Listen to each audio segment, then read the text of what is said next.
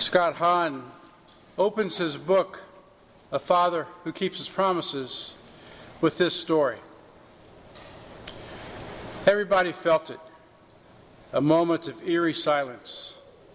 A low rumble, and then the ground began to shake. Buildings swayed and buckled, then collapsed like houses of cards.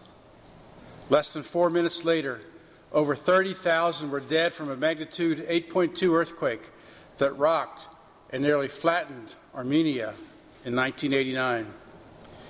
In the muddled chaos, a distressed father bolted through the winding streets leading to the school where his son had gone earlier that morning. The man couldn't stop thinking of the promise that he gave his son many times. No matter what happens, Armand, I will always be there.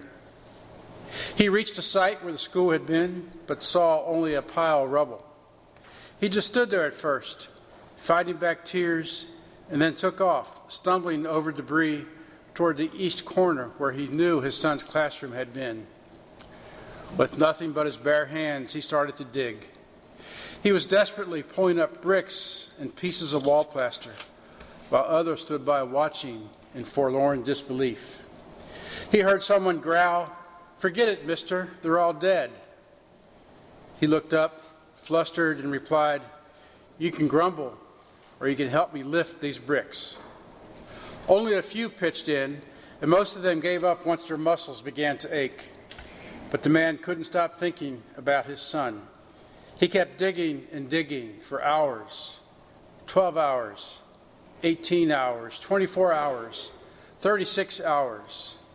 Finally, into the 38th hour, he heard a gruffled, muffled groan from under a piece of wallboard. He seized the board, pulled it back, and cried, Armand. From the darkness came a slight, shaking voice Papa. Other weak voices began calling out as the young survivor stirred beneath the still uncleared rubble. Gasps and shouts of bewildered relief came from the few onlookers and parents who remained.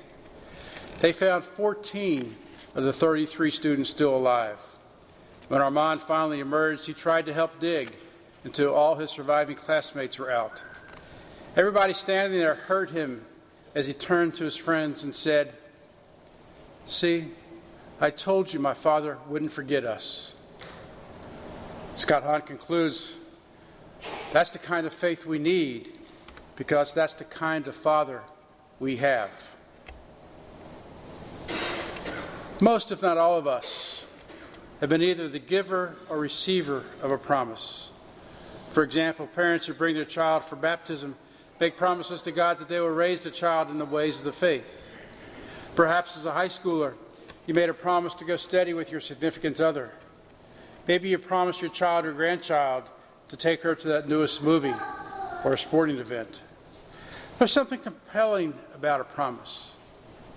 When you promise something to someone, you're giving part of yourself. When someone you trust promises that they will come through for you, you don't feel alone.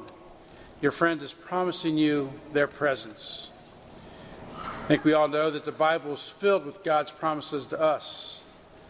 But what does God promise? Not wealth or success or a life free from suffering. He promises us a person. The first reading today from the book of Jeremiah brings that out.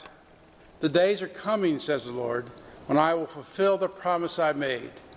I will raise up for David a just shoot. He will do what is right and just in the land in those days, Judah shall be safe. God is promising us his personal presence that we can see and touch.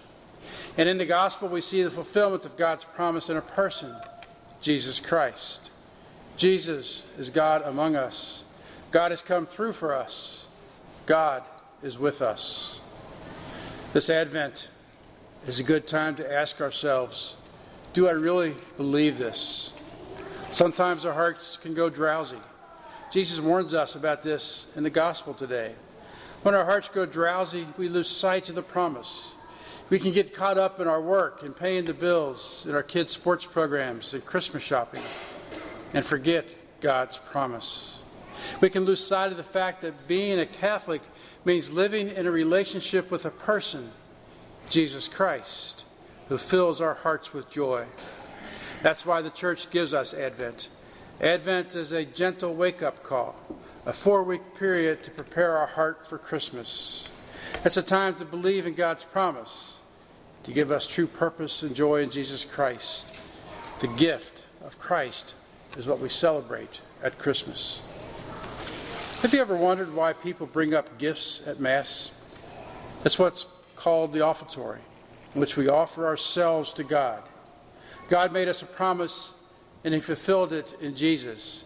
And He asks us to respond, to offer our own promise to Him. So in the offertory, we're bringing Him bread and wine that will come through the power of the Holy Spirit, the body and blood of Jesus.